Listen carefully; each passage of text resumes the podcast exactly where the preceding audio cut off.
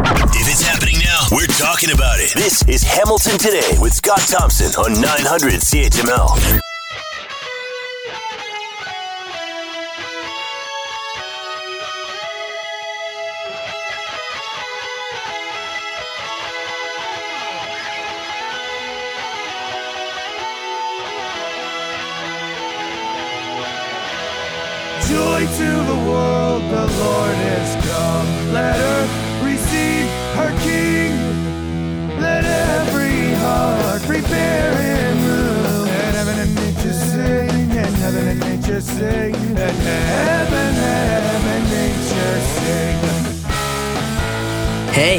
It's Hamilton today. I'm Curtis Thompson, Scott's son. Will Weber is on the board. Will Erskine booking the guest. In the newsroom down to weeks and Dave Woodard. Only three days until Christmas and Santa's on his way. I hope he's got snow tires on and the reindeer are not from Vancouver. Here's Scott Thompson. Hey, Hey, hey, hey, hey. Don't be upsetting the reindeer in Vancouver. Yeah, there you go. Get a little of this on you. Good afternoon. It is Hamilton today. I'm Scott Thompson. The gang's all here. And uh, once again on the board, uh, Will Weber back in action and playing his uh, late buddy, uh, Nick Mailer, and his version of Joy to the World.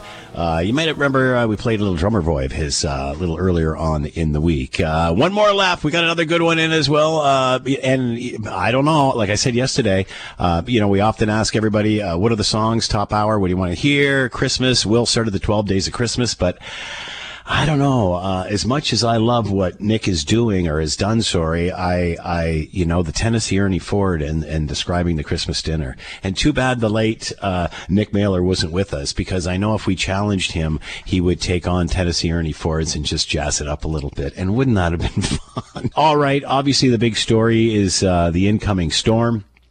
Uh, we're supposed to see rain starting late this afternoon, uh, early into this evening, and uh, that's going to continue all night. And then, unfortunately, as uh, Friday arrives, so does plummeting temperatures. And again, nobody's really sure what's going to happen depending upon where you are on the lake, because of course the temperatures are sitting right right around the zero mark.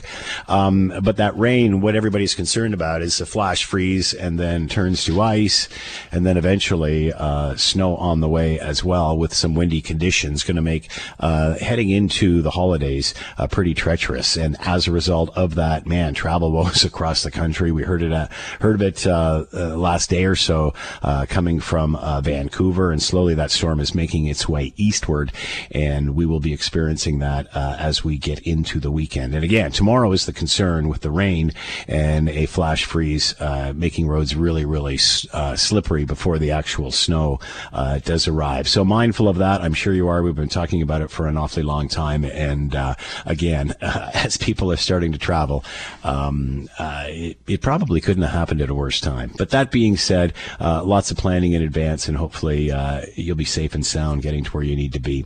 All right, uh, the other situation going on. Obviously, we talked about this yesterday.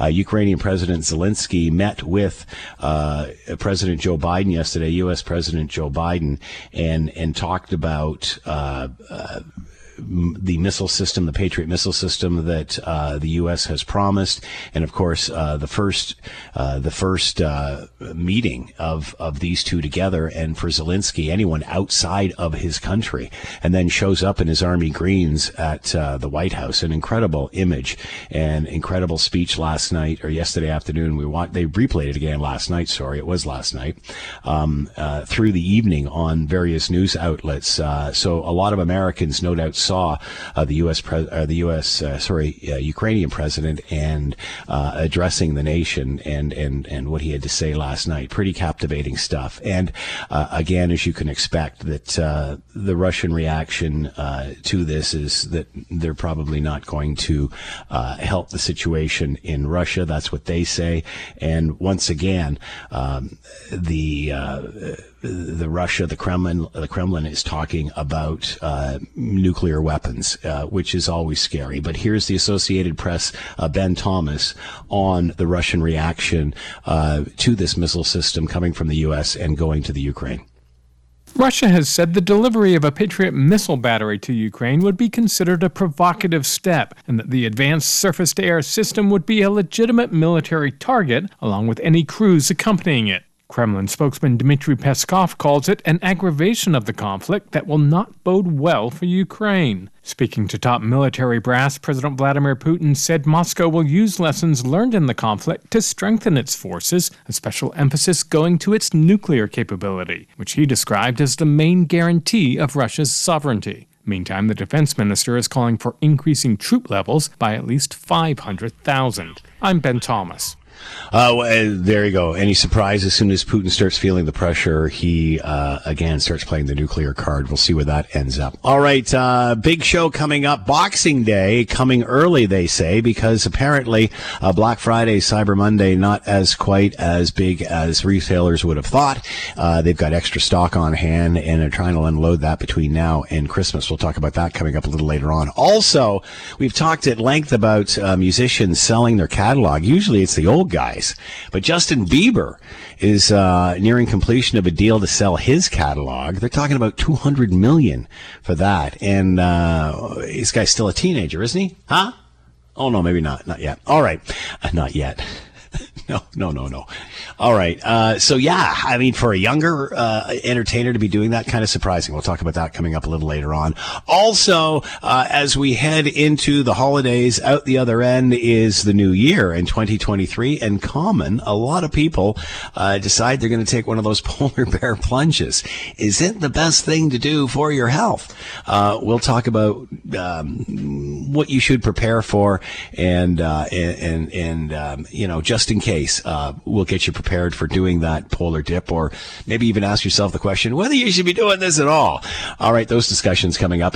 Uh, Boxing Day, um, they say, has begun early. Well, it doesn't it always, but I guess this year it's even more so with inflation and the prices uh, and such. Uh, we talked to Bruce Winder uh, earlier on in regard to Black Friday and Cyber Monday. Um, maybe not the results that retailers were looking for. Find themselves in situations where they can offer uh, discounts prior to the holiday. Let's bring in Bruce Winder, retail analyst, author, retail before, during, and after COVID 19 is with us now. Bruce, thanks for the time. I hope you're well. Yeah, I'm doing well, Scott. How you doing? I'm doing good. Thanks so much. So we talked during Black Friday and Cyber Monday. Was this the success that uh, the retailers had hoped for? How does how did this year compare to last? Yeah, I think it was a little bit off the mark. I mean, it wasn't brutal, but it wasn't a record-setting uh, event either. You know, it was okay at best, and it varied a lot. You know, but I think that retailers were hoping for a bit more, just because you know most people were talking about consumers really waiting and cherry picking deals, and uh, it just seemed to be just a little bit lukewarm. Now, why do you think this is? Do you think that it's inflation? People just concerned about uh, spending even more so this year than in past years, or are they just become immune to this stuff? They've learned how to play. I, I think it's really just the consumer um, is not in a position where uh, they want as much product as they have in previous years. There's just too many headwinds you know everything from from inflation to job loss in the tech sector, interest rates going up, geopolitical issues. Um, you know, there's just so many things against people. Uh, debt has gone up now. Consumer debt is at an all-time high. So there's too many headwinds here, and consumers have started looking at making gifts and thrifting gifts and just thinking the box a bit in terms of how they spend. So obviously, the last two years, certainly three years, whatever, however far back you want to go, uh, weren't the norm because we were locked up. We were in the midst of a global pandemic. So how can you compare what we're seeing so far to the last couple of years, and then even that before a pandemic? How how are we shaping up? Yeah, it's kind of an odd comparison, but because I mean, you know, inflation is going to mirror things too. Because even if you buy the same amount of product this year you know, the prices are up, call it seven, eight percent, right? So it's a bit of an apples to orange comparison. But you know what? It, it things things are much better than they were, say, you know, in 2020. That's for sure. And then this time last year, it was a bit tougher because we were right in the middle of Omicron around now, and there was some inventory issues in terms of scarcity, right? So, you know, everyone was hoping that this would be sort of the first full year of back to normal, and I guess it is to some degree, but you know, there's there's just so many headwinds now that maybe you know we didn't think about last year that are hitting us now. Uh, you brought up uh, an interesting point, and we remember remember this from the last year or so. Uh, obviously, with supply chain issues, there was chatter of support, uh, of sorry, rather supply, lack of supply coming in, and such. Uh, and even prior to this uh, holiday season retail rush, there was still chatter that you know there could be supply chain issues, buy early, that sort of thing. Did that end up being a big issue, or did, as we're seeing, is is price and inflation a bigger issue this time? Yeah, I think the price and inflation is a bigger issue. Having said that, there there were supply or there are supply chain issues this fall too. So there was still a lot of sort of issues as it relates to getting product from China, and much better than last year, but still some some big issues. Um, but overall, retailers had more inventory, so you know they felt they were in a pretty good position. But I just think the consumer sentiment part was just is just too much to overcome at this point. So here we are. We're down to crunch time. There's only a couple of days left. Are there bargains to be found right now for those that have waited? What are the shoppers, last minute shoppers? Uh, what can they expect?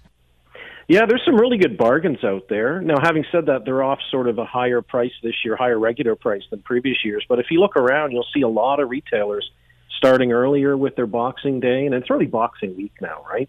But you're starting to see save stories up to 70% off, up to 80% off. Those are much deeper than they were, say, last year when inventory was scarce. So there are some good bargains out there, and don't be afraid to buy online too. You don't have to line up, you know, like we used to anymore. Those days are sort of still there, but you know, more people are buying online now. So hop hop online and you can find some good deals as well. Uh, obviously, we know uh, January, February slow time for retailers and, and hospitality as people sort of rest and, and then get get back into it. I guess for Valentine's Day. But what does January mean for pricing, uh, whether uh, at the retail level? Are we going to see prices go up in the new year? Yeah, you might see some prices go up. I mean, you know, there's a forecast out there for food to go up another seven or eight percent uh, next year. Um, but yeah, you'll see. You know, you, it all depends on the situation. If retailers have a lot of inventory, they're going to mark it down. They're going to do firm markdowns to try to blow it out. Uh, some of the stuff from the fall is going to be packed up and put away. You know, so it all depends on how if the whether the goods will sell year round or whether they're seasonal. But you'll probably see some pretty good deals continue on into January because, to your point, there's not a lot of shopping going on there. Maybe fitness equipment, maybe storage, and mm. some other things. But other than that, it's not a great time for retail. There's a lot of returns. So retailers will probably try to create some events just to drive people in the store and do something. Bruce Winder, retail analyst and author, retail before, during, and after COVID nineteen. Boxing Day, uh, Boxing Day sales beginning early as uh, those uh, waiting for the last bit to rush out uh, may actually get some benefit. Bruce, thanks for the time. Be well. Great holiday. Happy holidays to you. Yeah, you too, Scott. Happy holiday. Take care. You're listening to the Hamilton Today podcast from 900 CHML. We've talked a lot about, especially with Alan Cross, in regard to uh, artists selling their rights, and, and usually it's older artists. So a bit surprising to hear that Justin Bieber is working on a deal to do exactly the same thing. Let's bring in Alan Cross, host of the ongoing history of new music, and with us now. Alan, thanks for the time. I hope you're well. Oh, you're welcome. Yes, uh, Festivus time. I'm preparing for the airing of the grievances. Atta boy, Festivus time. You gotta like it. Okay, so uh, I'm kind of surprised at this. We've talked about this in the past, and it's you know it's the uh, Springsteens, it's Bob Dylan's, whatever. Uh, why an artist so young as Justin Bieber now completing a deal like this? Because maybe he can. Maybe he sees the writing on the wall and that this is the time to to strike. Let's if the, if the money's there, let's take it. Now I the the deal has not gone through yet. It's with Merck Mercuriadis and uh, Hipgnosis. Uh, Merck is a Canadian. He used to work for Universal Music Canada. I used to run into him every once in a while uh, when he was uh, as, a, as a promo rep back in the day. Um, so he's got a soft spot for, for things Canadian, I would imagine. Uh, the deal is not done. The deal is being advanced, and it looks like something is going to happen, but we, we don't know for sure. Now, I'm going to bet, in in license in, in absence of uh, some of the other facts here, I'm going to bet that what they're going to do is give him money for everything that he has done up until now, and he will be free to keep money from anything he does in the future. Hmm. So there will be an end date to the um, to the music that that Hipgnosis will purchase, and then he'll be free to continue to make money touring and merchandise and anything else that he wants to do, including any new music that he makes going forward. So uh, that was my next question. Is this just back catalog, or would he still have control over things going forward? And how does that compare to the other deals, whether it's a Springsteen or a Dylan? Do Most of the everything? other deals are are for catalogs. Um, what they want are the hit songs. Yeah, they want the songs that they can make money from. Um, there are others, the Killers, for example, uh, Imagine Dragons for another, who have done very similar deals. They'll say, okay, take everything that we've done up until now, but we get to keep everything that we do from now on. And that seems to be uh, amenable to everybody. And, you know, it gives these bands and these artists like like Bieber, they'll give him some you know working capital for the rest of his life. He can do whatever he wants with that money. He can um, he can go experimental. He can disappear for a while. He can uh, get into activism and philanthropy. He can do whatever he wants. He's also married now, so maybe there is some uh, some estate planning that that needs to be done. Um, and it could be for a tax reason too. I don't know if we've talked about this before, but in the U.S., and he would be paying taxes in the U.S. because he was uh, he's a resident alien at least. Um, when you get royalties on songs, you pay that is treated as if you are being paid a salary. Mm-hmm. So you are taxed at whatever maximum, in his case, with maximum tax rate. So probably somewhere for somebody like him, somewhere around 50%. However, if he takes all this money up front, that is under US tax law a capital gains. So he's only going to pay 20% tax. Hmm. Now, when you're talking about a 30% difference in tax on $200 million, that's a lot of money. So I would imagine he had somebody saying, look at this offers here, take the money now. You will have it in the bank to do with whatever you wish. You don't have to wait for it every six months, and you don't have to pay uh, 20% or 50% tax on it. Take it, uh, put it away, continue to work, and just enjoy your life. Uh, all valid points, including tax planning, estate planning, all of that. I mean, it could have been his accountants that said this is the best thing to do. Who knows? Um, but that being said, I'd be scared, and this is just total greed, Alan. I'd be scared that 10 years from now, it's like, wow, it's worth like 10 times that much. I sold too early and I sold it for too, uh, for too little. Um, or, or is that, does that even come into play here? Scott, we're talking about Justin Bieber. now, I'm, he's, he is a pop star and and pop stars are are you know pop music is is of the moment. It's evanescent. It is uh, designed to be um, you know uh, consumed very quickly and discarded just as quickly.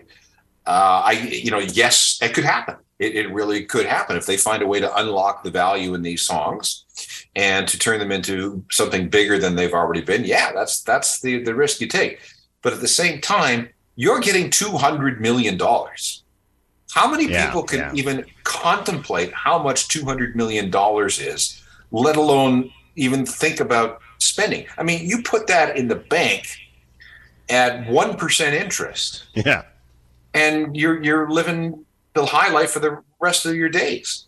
So is it right to assume or wrong to assume that maybe this music is the most valuable now, maybe 10 years from now he won't be as valuable? Like for the reasons this is what uh, the these these these companies like uh, Hipgnosis and Primary Wave and Concord Music and all the others that are buying up music. This is the risk they're taking. They believe that they can take intellectual property, in this case, music, and uh, not only make their money back, but also make more money so they can pay off their uh, investors and turn a profit.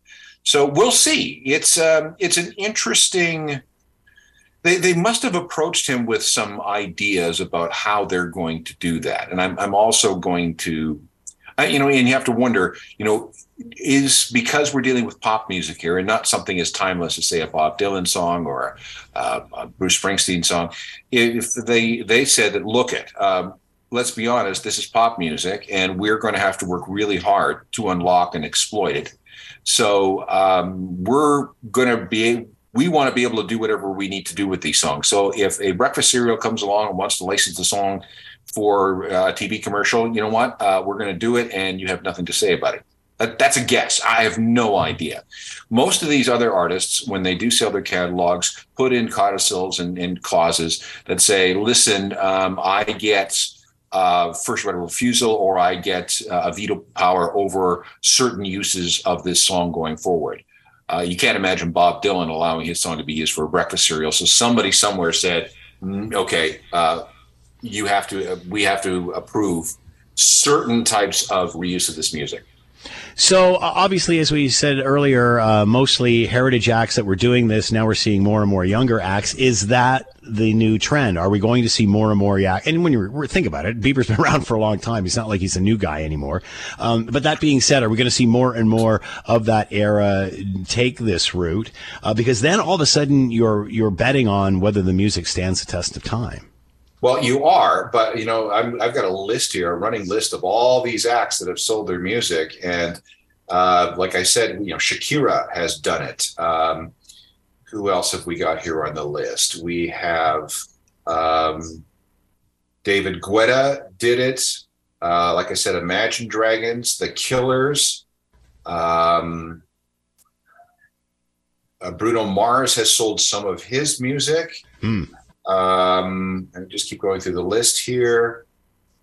Um, Justin Timberlake has sold a bunch of his music. Julian Casablancas of the Strokes has made a deal. Uh, Lady A, the uh, country band. Deryck Whibley from Sum 41. He's kind of a uh, a heritage guy now. Um, who else here? Iggy Azalea uh, just sold hers a couple of weeks ago. So you know it's being done. Um, and again, it gives these people working capital to do something going forward. Skrillex, uh, Kaiser Chiefs, yeah, uh, Chainsmokers, Tom DeLonge of, of Blink 182. So uh, yeah, you know, it's it's you got hey, the money just, up front. They're just getting their pension ahead of time when you think about well, it. Well, this is what it is. I yeah, mean, this is yeah. that they the way they negotiate this is that they determine a multiple of what the songs will earn over X number of years. So two times, five times, ten times, whatever it is, and that they settle on that number as the purchase price. So without doing, you know, they've done their due diligence. They've they've been able to project out um, how much these songs can make and they make an offer and then there's some negotiations and if the artist mm. wants to go for it there you go. Now it's not only bieber because bieber doesn't write his own songs exclusively. It's everybody else that's been associated yeah get a piece of it Bieber's yeah. camp. So um, somebody you know bieber talks to his his, his crew you know his songwriting crew his, his studio crew uh, you know all that and says hey somebody just dropped 200 million dollars in front of us. What do you think? And all the other guys go yeah. So you know, there you go. Alan Cross with us, host of the ongoing uh, the ongoing history of new music. Alan, as always, thanks so much for the time. Have a great holiday. You too. We'll see you later. When there's an issue, Scott is all in on getting to the heart of it. This is Hamilton Today with Scott Thompson on Hamilton's News Today's Talk 900 CHML. All right, uh, I, I know it's a little early to be talking about New Year's since you know we're not really at Christmas yet.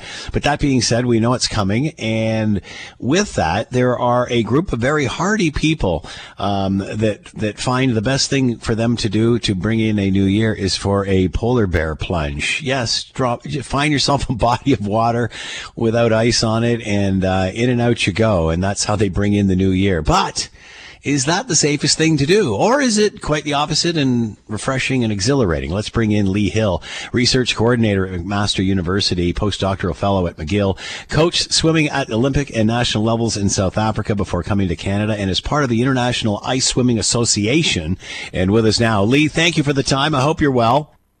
Yes, hi Scott. Yeah, thank you so much. Uh, so, I'm doing well. Uh, you know, winter's on the way. You talked about having uh, uh, an open body of water with no ice. But uh, you know, for the polar bear swimmers, sometimes we cut our own holes. So, oh man! All right. So first of all, before we get into this, what is the International Ice Swimming Association? Oh, this is a that's a great question. So it's kind of this movement towards creating a competitive environment for swimmers who kind of would like to do something a little bit more extreme with their lives, i.e., uh, swimming in water that's uh, between two and uh, minus two degrees Celsius, sort of like the Olympics, but uh, you do it in freezing cold water. Oh man! So obviously you're into this, Lee. Uh, so is this a good idea or a bad idea?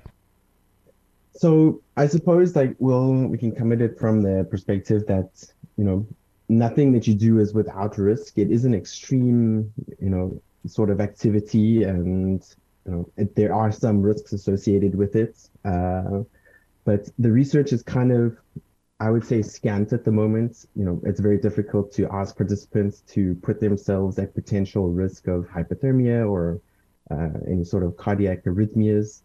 Um, yeah, I would say it's it's not without risk. All right. So give us some tips for those that are brave enough to do this. Uh, who should be doing it? Who shouldn't be doing it? Uh, some advice. Yeah, sure. So the biggest part about uh, getting yourself ready to do ice swimming or any sort of polar bear dips is it's all in the preparation. You have to make sure that you have uh, sufficiently warm clothes, uh, warm beverage, you know, things after you've uh, decided to uh, strip off and run into the cold water. So acclimation is probably the your best friend, and the way to prepare nice and easy. You know, get your your hands and feet in the water, prepare for that cold shock. Get a little bit of cold water on the back of your neck, kind of primes your body that there's a uh, some a temperature shock on the way. So, uh, so you don't just plunge right in. You're better to kind of work your way in. How long do you stay in once you're there? So you know, it's up to it's up to you and how much pain you can take from uh, your your nerves freezing. Um, for most part, the polar bear swimmers, it's jump in, get yourself submerged, and jump out. Um, but we kind of caution, you know, as you're as you're running into that water, that first minute is the most dangerous. So you know, take your time with going into the water. You know, don't run in, run out. And who should not be doing this, Lee? So I would I would caution anybody who has a, a history of uh, cardiac arrhythmias, maybe uh, cardiovascular issues, or there's a family history. The the cold water shock can uh, it increases your breath rate up to nearly a thousand. You know, you hyperventilate nearly a thousand times your your normal breathing rate. Your uh, your heart rate spikes. So there's some risks for uh, for those who have underlying heart conditions. Certainly. All right, Lee Hill with us, research coordinator, McMaster University, postdoctoral fellow at McGill, coached Olympic swimming and national levels in South Africa. A little, a little, a few tips for the polar bear plunge. Uh, Lee, uh, thanks so much for the time. Good luck. No, thank you, uh, and have a great day, everybody. Have a great holiday. All right, we've talked about this before. After nearly four months of trying to convince the Halton District School Board to implement a staff dress code, a group of uh, Oakville High School students' parents are threatening to take issues to court. In a six-page letter sent via their lawyer earlier this week, uh, they've given the board until Thursday to apply the same dress code requirements uh, that students are expected to adhere to to this teacher. Uh, the letter is the most recent complaint sparked by a months-long controversy over an educator who wears oversized prosthetic breasts with protruding fake nipples to school. Uh, where do we go from here? Let's bring in Rishi Bandhu, a Bandhu Law Professional Corporation and the lawyer of the parent group, and is with us now. Rishi, thank you for the time. I hope you're doing well. Thanks very much. I hope you're doing well too. So, uh, talk about this lawsuit from the parents and what they are trying to do here, what their issue is. So fair, so fair enough. I'll, I'll, I'll clarify though there isn't a lawsuit presently. Uh, and and we haven't we haven't said that a lawsuit is coming imminently or anything like that. I know that that's how some of the headlines read, but but we're very much committed to dialogue and and a constructive resolution here. Uh, although if if we we can't get anywhere at some point in time, certainly uh, my clients and potentially other parents will will look at uh, some sort of judicial intervention to to to get the results that they're looking for. So again, explain the issue and the concerns here. Yeah, fair enough. So, um, as you know, in September, uh, a teacher, Miss Kayla Lemieux, was was was attending school in, in these really oversized uh, breasts with with these protruding nipples and and and bike shorts and and the parents at the school have been have been trying repeatedly to have their concerns addressed with this, but uh, they've they've just been met with silence it's the view of the parents that um, what what the teacher is wearing is obscene, it's pornographic, it's inconsistent with the student dress code, uh, and and it's it's really not an issue of gender identity or or expression. It it seems to be, according to the parents, to be more of an issue of fetish expression. And that's not a human rights issue as far as we can see. Uh, and it's it's something that has to be enforced via via the student dress code. Uh, uh, again, um, as you've expressed, I think most of the concern here is the proper attire and what is that? How, how why isn't the, do you think the board reacting? Because as you said, and I, I have kids in high school or did, um, if this was the students, boy, this would be a whole other discussion. So why isn't the board reacting? Why is there two different rules here? You know, it's it's not clear to us because because the board isn't communicating, so we can we can only speculate. Um, and you know, in, in the the roundabout manner in which they've uh, addressed this, um, you know, to the parents and to the media, it appears to be that they're taking a position that this is this is protected activity under the Human Rights Code. In other words, the the teacher is expressing her gender uh, which she is certainly entitled to do. And, and because of that, they're not going to enforce uh, any sort of um, attire. I think that they're also saying that there isn't a teacher dress code uh, and that the student dress code doesn't apply to teachers. But but from our point of view, that that does not make any sense at all. Uh, the teachers are are in fact expected to communicate and monitor the dress code effectively to enforce it. So if, if that's the case, then they, they have to be in compliance with, with the student dress code. Uh, I'm trying to be sensitive with this, but allegedly this is a transgender issue here. Um, how do you balance that with proper attire? Because to me, these are two different issues.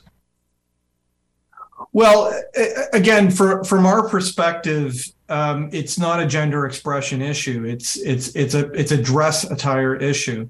And look, we don't take any issue with the fact that that all persons in Ontario are entitled to express their gender in the workplace, including in a school environment. Right? There is no issue with that at all. I, I have a child at Oakville Trafalgar as well. I have no problem with my child being taught by a transgender gender person. I think I think it's the right thing that we need to do in our society. The problem is is that is that on its face, the appearance of this teacher violates the student dress code. It appears to be obscene. It appears to be pornographic, and and the the prosthetic nipples are showing through the teacher's shirt, and that is expressly prohibited by the student dress code. Uh, so, as you said, sorry, go ahead. Go ahead. Yeah, so we just don't understand why they're not applying that student dress code to to to the teachers. Uh, it appears the board is concerned about their rights, but at what point do the rights of the rest of the kids supersede the rights of one individual? Well, I think we need to figure out if if this person is even exercising a right under the under under the human rights legislation, and and that's that's simply not apparent to us at all. And and and look, the board has to make that decision. They are the employer in this case, and as and as parents, we are strangers to this employment relationship. We can't tell the board what to do with respect to this teacher. The only thing that we can do as parents is is voice our concerns, and that's what we're trying to do. Uh, but the board isn't listening to that, and and that's part of our concern. If you look at the Education Act, the Education Act gives parents a voice through school council uh, to express their views on any matter that relates to pupil achievement and the accountability of the educational system to parents. So we have concerns about this. We have questions about this. We want to know why the student dress code isn't being applied. But the board continually says that this is not an issue for parents. It's an operational issue. It's a human resource issue. So effectively mind your own business. And, and our view is that that's not proper and lawful. Uh, I've only got a short time left, a few seconds. Where do you think this is going? I, I, I, remain hopeful that the board is going to communicate with us because I think we're we're we're taking a, a reasonable common sense approach on this and and it boils down to two things. Number one, acknowledge that the student dress code applies and the teachers have to comply with it. And secondly, cease and desist from censuring the parents and listen to us and listen to our concerns and, and respond appropriately to them. Rishi Bindra with us, Bindra Law Professional Corporation, the lawyer for the parent group in regard to uh, the Halton District School Board and a teacher in question there over their attire. Rishi, thank you so much for the time and insight. Much appreciated. Be, uh, be well. Thank you. You too. I appreciate your time. You're listening to the Hamilton Today podcast from 900 CHML. Different angle for COVID 19, which we haven't talked about in a lot, uh, for in a while rather. Um, obviously, waning as the big issues are the flu and respiratory virus, which has been, of course, affecting young people and once again crippling our, our healthcare system as we try to get through that. Uh, China, it's a completely different story as they uh, took the zero tolerance approach uh, and just locked everybody down down, but they are having a very difficult time right now. So much that the World Health Organization is fearful as China sees cases soar that new variants can form. Let's bring in Dr. Isaac Bogoch, staff physician, general internal medicine, infectious diseases associate professor at the University of Toronto, and he is with us now. Doctor, thank you for the time. I hope you're well. Oh, my pleasure. Happy to chat. So, how do you explain, uh, doctor, that, that China is in the situation that it is? How did they get this wrong? Yeah, I mean, listen, they they took some very extreme measures to keep COVID out. We saw that play out over the last couple of years. Um, you know, not commenting on human rights or, or, or other issues like that, but mm-hmm. they were largely successful at keeping COVID at bay. Of course, we know how extreme those measures were, but they were able to keep COVID at bay for a period of time. And you know, they were able to vaccinate some people in their in their country with vaccines that you know based on some of the emerging data, they don't appear to be as good as the vaccines or as effective as the vaccines that that uh, we've had in other parts of, that we've used in other parts of the world, and they just don't have the same degree of people within the country who have been infected and recovered from infection. Now, I'm not saying it's good to get infected. That's not what I'm saying. I'm just saying that we can't ignore that if you've been infected and recovered from infection, you have some degree of protection. When you combine that with vaccination, you have pretty decent community level protection and uh, and they just don't have that degree. And lastly, they you know when you look at vaccines and boosters in older populations that are more at risk of severe infection that need hospitalization, uh, they just don't have the same degree of uptake based on some of the emerging data. So, listen, we're watching COVID sadly, really sadly, tear through uh, China. Some of the imaging, the, images that are coming out are, are, are, are terrible to see. And we saw it happen again. We saw it in Hong Kong earlier, where they had an under-vaccinated population, especially older people, and for a period of time, Hong Kong had the highest rate of death related to COVID on the planet. So it's, it's going to be some tough months ahead, unfortunately.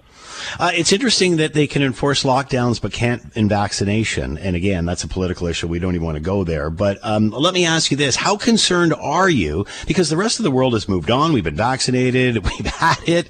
We've built up immunity, what have you. Um, and, and again, the rest of the world has, has moved on. Are you concerned that because it's still flourishing there, that we could see a variant that could come back and bite us? I mean, yeah, no. On the one hand, yeah, there's now 1.4 billion more people on the planet that are potentially exposed and infected and reinfected, which means there's just more opportunities for the virus to to mutate. There's more opportunities for variants of concern to emerge. On the other hand, listen, we've we've been through this time and time again. We've seen the Alpha variant from emerging in in the UK. We've seen the Delta variant emerging in India. We've seen the Omicron variant emerging in Southern Africa. And like the vaccines continue to stand up to do a remarkable job protecting us against more severe manifestations of the virus, like hospitalizations and death. Yeah, yeah, they've lost some of their protective benefit from uh, protecting us against infection and onward transmission, but they still stand up strong against the severe manifestations of the virus, regardless of the variant, including several Omicron sublineages and variants. So, like, yeah, there there might be more people uh, sadly impacted by the virus there might be more mutations occurring, but the vaccines have really held strong. So, so. So, am I correct in saying, doctor, that um, uh, that these variants, although they they may spread or grow in places like China and such, they're still relatively mild, and with vaccination and what we've been through, we're in good shape. So far, I mean, listen, I, I think it's still fair to communicate uncertainty. We can't yeah. be overconfident in the in the months and years that lie ahead, but we've seen variants emerge and sublineages of the Omicron variant emerge, and the vaccines continue to protect us against severe manifestations of the disease. So uh, that's that's a that's a very positive arrow pointing in the right direction. So, how does China get out of this? I mean, again, as we've said, zero tolerance up till now. So, anybody had it, you're locked up and immunity down as a result of all of this. How do they move out of this at this stage of a pandemic? I don't know. I mean, look, we've seen this happen in mm. other parts of the world where it just, you know, we saw this, for example, in, well, we saw it in Wuhan at the very beginning. We saw it in northern Italy. We saw it in New York City. We saw it in, um, you know, Iran. And it just, you know, it, it, this virus can just tear through non immune populations. They could really double down their efforts on getting vaccines and booster vaccines in particular into more vulnerable and older populations. I think that would that would probably be the lowest hanging fruit, right? Those are the people who are more most at risk to have severe illness that will require health care and hospitalization. Your healthcare system is already getting stretched based on some of the reports that we've heard, and that, that's probably the most bang for your buck. Get boosters into the vulnerable population. Uh, do you think China will have to go through a period of where they become more sick, for lack of a better phrase, uh, before things get better? I don't. So obviously nobody wants that, but yeah. based on what's happening, I don't see any other alternative. I mean, and and again, like we're not making this up as we go along. Like we watch this happen as waves yeah. hit Canada and every and every other country on the planet. Like wow, it was it was tough. I mean, we remember spring of 2021. I mean, we truly ran out of ICU capacity in much of the country. I mean, we were in Ontario. We were shuttling people hundreds of kilometers away to ICU beds. We were just full. It was it was the toughest. God tell you, that was working in a hospital personally, and I know many mm. of my hmm. colleagues would say the same. That was the toughest time I've ever had during yeah. the pandemic, and then, and then and there's a lot. There's been a lot of tough times. So, I mean, I, I feel horrible. Obviously, we wish no ill will on anyone. We are we are friends and neighbors all over the all over the planet. But I think you know when we've seen how COVID has impacted everyone on the planet, including Canada, it's pretty clear that China's got some tough days ahead. Uh, obviously, we all remember what it was like during the very early stages when we didn't know what this was, and we were restricted and locking down and such. But but obviously, China's been doing that for a, a long period of time. Is it now thought that zero tolerance not the way to go? Well, okay. So, you know, there's various measures to keep COVID at bay and mitigate the impact of COVID. Some people, myself not included, felt that the zero COVID policy was the right approach. I, I personally don't agree with that. I thought there was a, a, bit of a lighter touch approach that still involved some measures to keep the virus at bay, but not to the same extreme um, element that uh, that a zero COVID strategy entails. Because, quite frankly, I think we knew from very early on, certainly in, in 2020, that this was not a virus that you're going to eliminate. That's a, a technical term. You know, it's not eradicate, it's eliminate. And again, people might argue with me on this and debate with me on this, and that's fine. We're all entitled to our to our opinions and our own interpretation of the data. But it was pretty clear that this was not something that we were going to eliminate, and uh, more of a mitigation strategy would have probably been uh, better. But uh, again, I'm not here to tell any anyone or any country what to do. I think that that was uh, you know several of us in the medical and scientific communities have uh, uh, uh analysis of the data, and it looks like that's probably the right approach. Dr. Isaac Bogoch with us, staff physician, general internal medicine, infectious diseases associate professor, University of Toronto. Doctor, as always, thank you so much for the time, and thank you for all you've done for us uh, over all of this time. We greatly appreciate it, and have a great holiday season. That's very kind. Thanks so much. And then you too. Have a wonderful holiday. If Scott Thompson isn't satisfied with an answer, he'll delve into the issue until he is. You're listening to Hamilton Today with Scott Thompson on Hamilton's News Today's Talk 900 CHML. You know, we all really, really, really should look more in, just as we should look more into healthcare, we should really look more into the green belt and what it is all about, how it works. I think it's a great idea. I think it's, it was a great idea to, to reserve this land but the problems that we are facing right now with the green belt are only going to intensify in the next 20 to 40 years as the land between the green belt and uh, and and city boundaries that hasn't been built up yet. As that fills up what do we do then? So we really do have to have a conversation about this and what the heck the green belt is all about and what the objective is.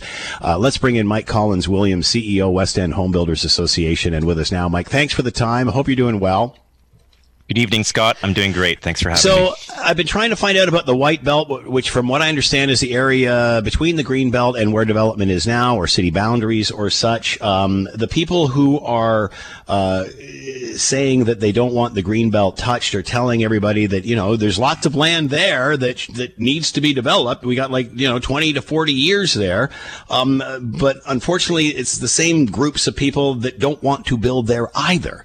So we don't want to build on the Green Belt, but now we don't want to build on the on the white belt. So how do we? What's the solution here? How do we resolve this?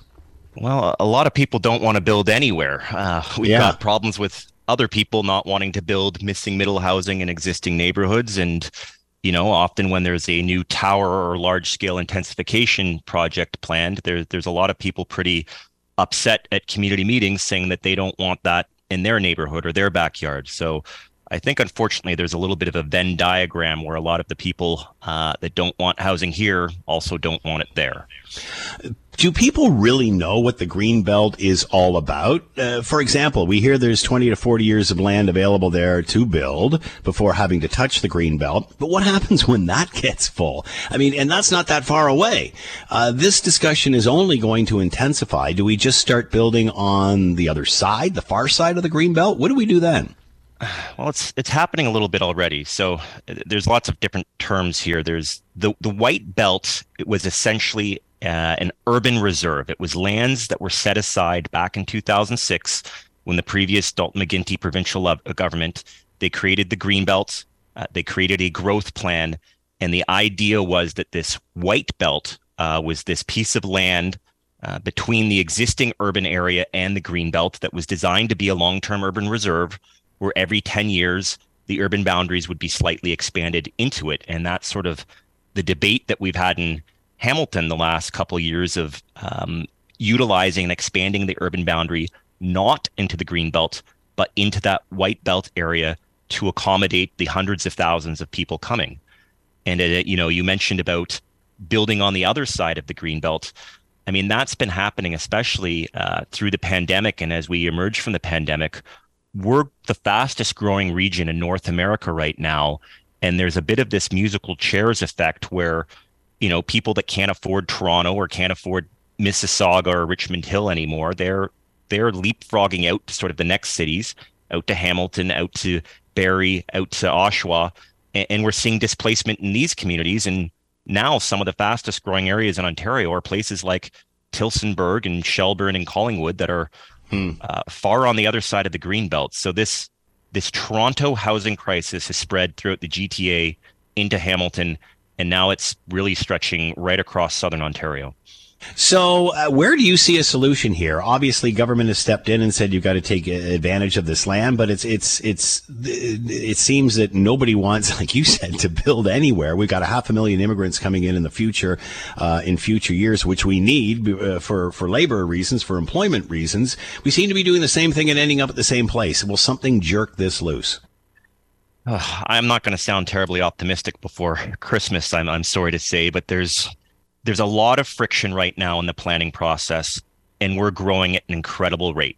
The Canadian population across Canada is up 865,000 people year over year and 360,000 just in the last quarter alone.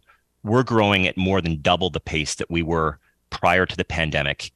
Yet, whenever we have these housing discussions of where we're going to put all of these people, there seems to be friction in the process um, and that planning has become hyper political, where it seems to be that the answer that a lot of people in different communities come up with or local politicians come up with is the answer is often no, which is why we've seen the province step in in such an aggressive way.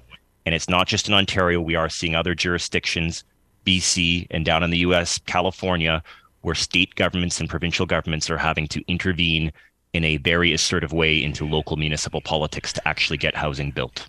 And it's bizarre because putting it off only makes it worse.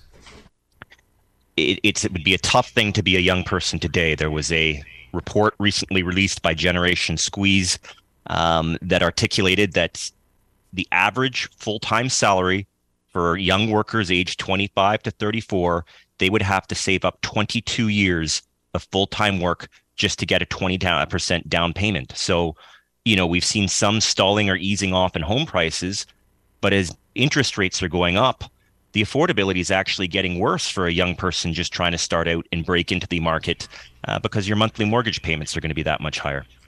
Mike Collins Williams with us, CEO West End Home Builders Association, talking about expanding and trying to build homes in a province where nobody wants to build. Mike, thanks for the time. Be well. Good luck. Thank you. Have a great holiday season. You too. You know, I mean, uh, you keep doing the same thing. We just have more of the same. It's it's only going to get worse. I don't get this. You're listening to the Hamilton Today podcast from 900 CHML. All right, the Canada Mortgage and Housing Corporation has announced regulations for the ban on foreign home buyers, regulations around which come into effect uh, January 1. To talk about that and give us a little uh, bit more of a Greenbelt 101, Dr. Ian Lee with us, Associate Professor, Sprott School of Business, Carleton University, with us now. Ian, as always, thanks for the time. Hope you're well. Doing very well, thanks, Scott. All right, let's first of all talk about the Canadian uh, Mortgage and Housing Corporation. Many uh, saw in the last few years people coming in just buying houses, uh, flipping them, or keeping them vacant, renting, what have you, uh, using that as an investment. What will this regulation do? Will it slow that down? No, not at all. And it's it's it's due to a principle called arithmetic. Simple arithmetic. Let me explain in Vancouver, foreign buyers is somewhere under just over 1%. In Ontario, the most recent, the province of Ontario, largest province in Canada in terms of GDP and people, it's about 2%, 2.5%. Um, and for those who understand arithmetic, and I know all of your listeners do, um, if 2% are foreign buyers, that means 98% are domestic buyers. And so what the government is doing, and it's not, I'm not blaming CMHC. This was announced in the budget by the government, by Chrystia Freeland, and the prime minister um, to ban foreign buyers. And it's it's I mean it's demagoguery, Scott. It's saying, oh, those dirty, rotten foreigners, you know, it's those damn foreigners coming in and buying up all our houses, you know. And it is statistically fraudulent. The amount number of foreign buyers in Canada is infinitesimally tiny, very, very small. Is this more is th- is this more about domestic buyers flipping many homes? No, no, it's not.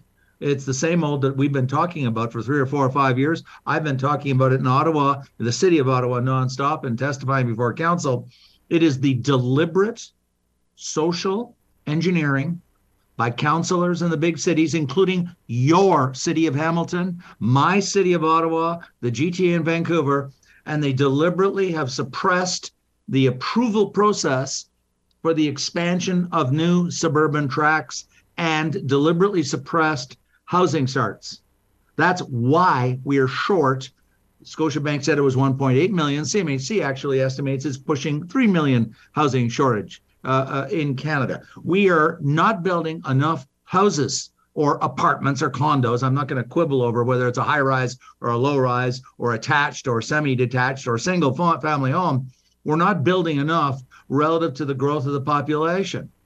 So we have a very serious, significant shortage. And the social engineering is because there are counselors who have uh, convinced lots of people about this uh, urban sprawl, suburban sprawl. And this is the pejorative, biased rebranding of what we forever and ever called population growth. Populations grow. Canada from the very beginning because we've oh there's two countries in the world that have been very very pro immigration from the very beginning and origins of the country. One's the US, the other's Canada. And we have brought in large numbers of immigrants from the very beginning. We continue to do so. The number just was increased to a half a million a year. Every two years, Canada is now bringing in one new city of Ottawa and dropping it into Canada. Hmm. million new people every two years and so we need a lot more houses. And the and the councillors and the municipal planners have conjured up this idea of urban sprawl and you know the earth is on fire and and that we're all going to you know burn up or something um, uh, if we don't address the urban sprawl. Why it's so bogus scott and i want to get this out very quickly. You know if anybody thinks and actually looks at emissions it's a function of your income. The more money you make the more things you buy. You buy more stuff. You buy cars, you buy computers, you buy cottages, you buy motorboats, you take trips. every last thing that we do as human beings it uses fossil, just just about everything uses oil, gas, or coal, or fossil fuels, and we emit GHG emissions. So the more you consume, the more you emit. So high income people who live overwhelmingly, according to StatsCan data, live in the urban core. Full disclosure, I live in the urban core in Ottawa and the Glebe, which is like the beaches in Toronto. And Mm-hmm. these are very high income neighborhoods. People sitting there with two and three cars out front. I don't, but most do. And and and they have very high consumption. And that's where, if you go and want to calculate the Earth, the GHG footprint, it's not poor people. They don't have make very much money to consume stuff that uses oil and gas to produce the stuff called an airplane trip, called you know whatever you're consuming. And so my point being that this was conjured up to and and and this shortage has been socially engineered. And and so it's not because of those terrible rotten foreigners and Hmm. this pejorative rebranding of immigrants which we desperately need in our country. This problem is only going to get worse because from what I see, the area, you know, below the green belt, which is, uh, you know, then there's the, the white belt, which is undeveloped land above the development area. Um, you know, people don't want you touching the green belt because they say there's lots of this area to build on, but the same people that don't want you touching the gre- green belt don't want you expanding the boundary and building on that li- land either. Uh, what's going to happen in 20, 30, 40 years from now when that white belt area is full? I mean, we've like, people really don't know anything about the green belt, but we've got to come up with a plan for the next 10, 20, 30, 40 years for this. You're absolutely right. And I don't want any of your listeners to think this is something unique to Hamilton. This exact identical debate has been going on in Ottawa for the last five, seven, eight years. I've testified several times before the Economic uh, Development Committee on this very issue of the expansion of the urban boundary to bring land outside of the urban boundary of the city of Ottawa into the city so that it can be then approved for uh, for development for housing. And so you get you. Sh- I show up, and I'm literally one in a hundred uh, in support, and all the NGOs show up. I mean, the, the nonprofits show up, and they just flood the uh, thing, and that's fine. It's free speech. They are they're entitled to, and they tell us we're you know terrible things are going to happen. The farmers are going to be expropriated, and we're going to lose our agriculture, and they imply or infer we're going to starve. We're not going to have enough food because there's not going to be enough land. I looked at Agriculture Canada statistics for the country, and this myth that the small urban farm, uh, the small farm, which I grew up on in the 60s outside of Ottawa in Eastern Ontario, is producing the lion's share of food. This is propaganda. These farmers are good people. But the idea that they're producing the lion's share is nonsense. First off, we import one third of all of our food. Secondly, the vast majority of our food is produced by so called agricultural corporations. These are mega gigantic corporations that invest enormous amounts of money into automation, those gigantic $1 million tractors. Their productivity is very, very high. And they are producing the food. What Yeah. you're seeing in the outside of the city of Ottawa, Hamilton, Toronto, etc., you're getting what I call tourist agriculture, where Yeah, the people hobby the city, farms. Mhm. yeah, hobby farms. People from the city who have never seen the front end of a cow from the back end of a cow, don't know anything about cows or pigs or or any animals, want to go out to the farm with their kids, understandably so, because it's very exotic to them, this idea of a farm, you know, where there's pigs and chickens and stuff. And so they take them out there. And so look, bless the farmers for setting up these hobby farms to sell these city slickers, you know, er- um, uh, organic eggs at six or seven or eight dollars a, a, a, a dozen. Good for them. I mean it. Good for them. And uh, but the idea that they are the source of our agricultural output in the Loblaws and all the grocery stores in Canada is preposterous nonsense. Let me get my point across before I run out of time. We have to make a decision, all of us in Canada. We can't suck and blow simultaneously. Hmm. If we want to grow by a half a million a year, and maybe we don't, I do, but there's many that probably would disagree with me. We have to make choices. And that choice is we're going to have to approve more land in the rural for housing development. If we are going to continue to grow to 50 million population from 38, Mulroney was proposing going to 100 million by 2100. Look, if we continue to grow like we're doing, and I think it's a great thing, we're going to need more land. Suck it up, everybody. That's the price. Call it progress, call it economic prosperity and development. I don't care what we call it. If we're going to grow the economy, if we're going to bring in a half a million people a year, we're going to have to build more homes. And we're going to have to build them in areas where we have not yet built homes, which is the edges of all the big cities Hamilton, Ottawa, Toronto, Vancouver. And that's just the reality that we face, even though we are in denial of that reality. Dr. Ian Lee with us, Associate Professor, Sprott School of Business, Carleton University, talking about green belts and housing. As always, Ian, thanks for the time. Be well. My pleasure, Scott. Thank you.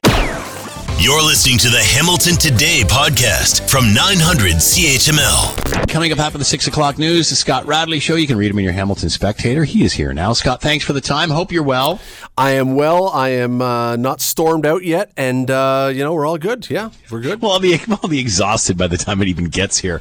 Uh, if, I, I, if it gets here, Yeah, if it right. gets here. All now right. that the schools have canceled already, you watch. It'll blow north of us, and we'll have nothing. okay.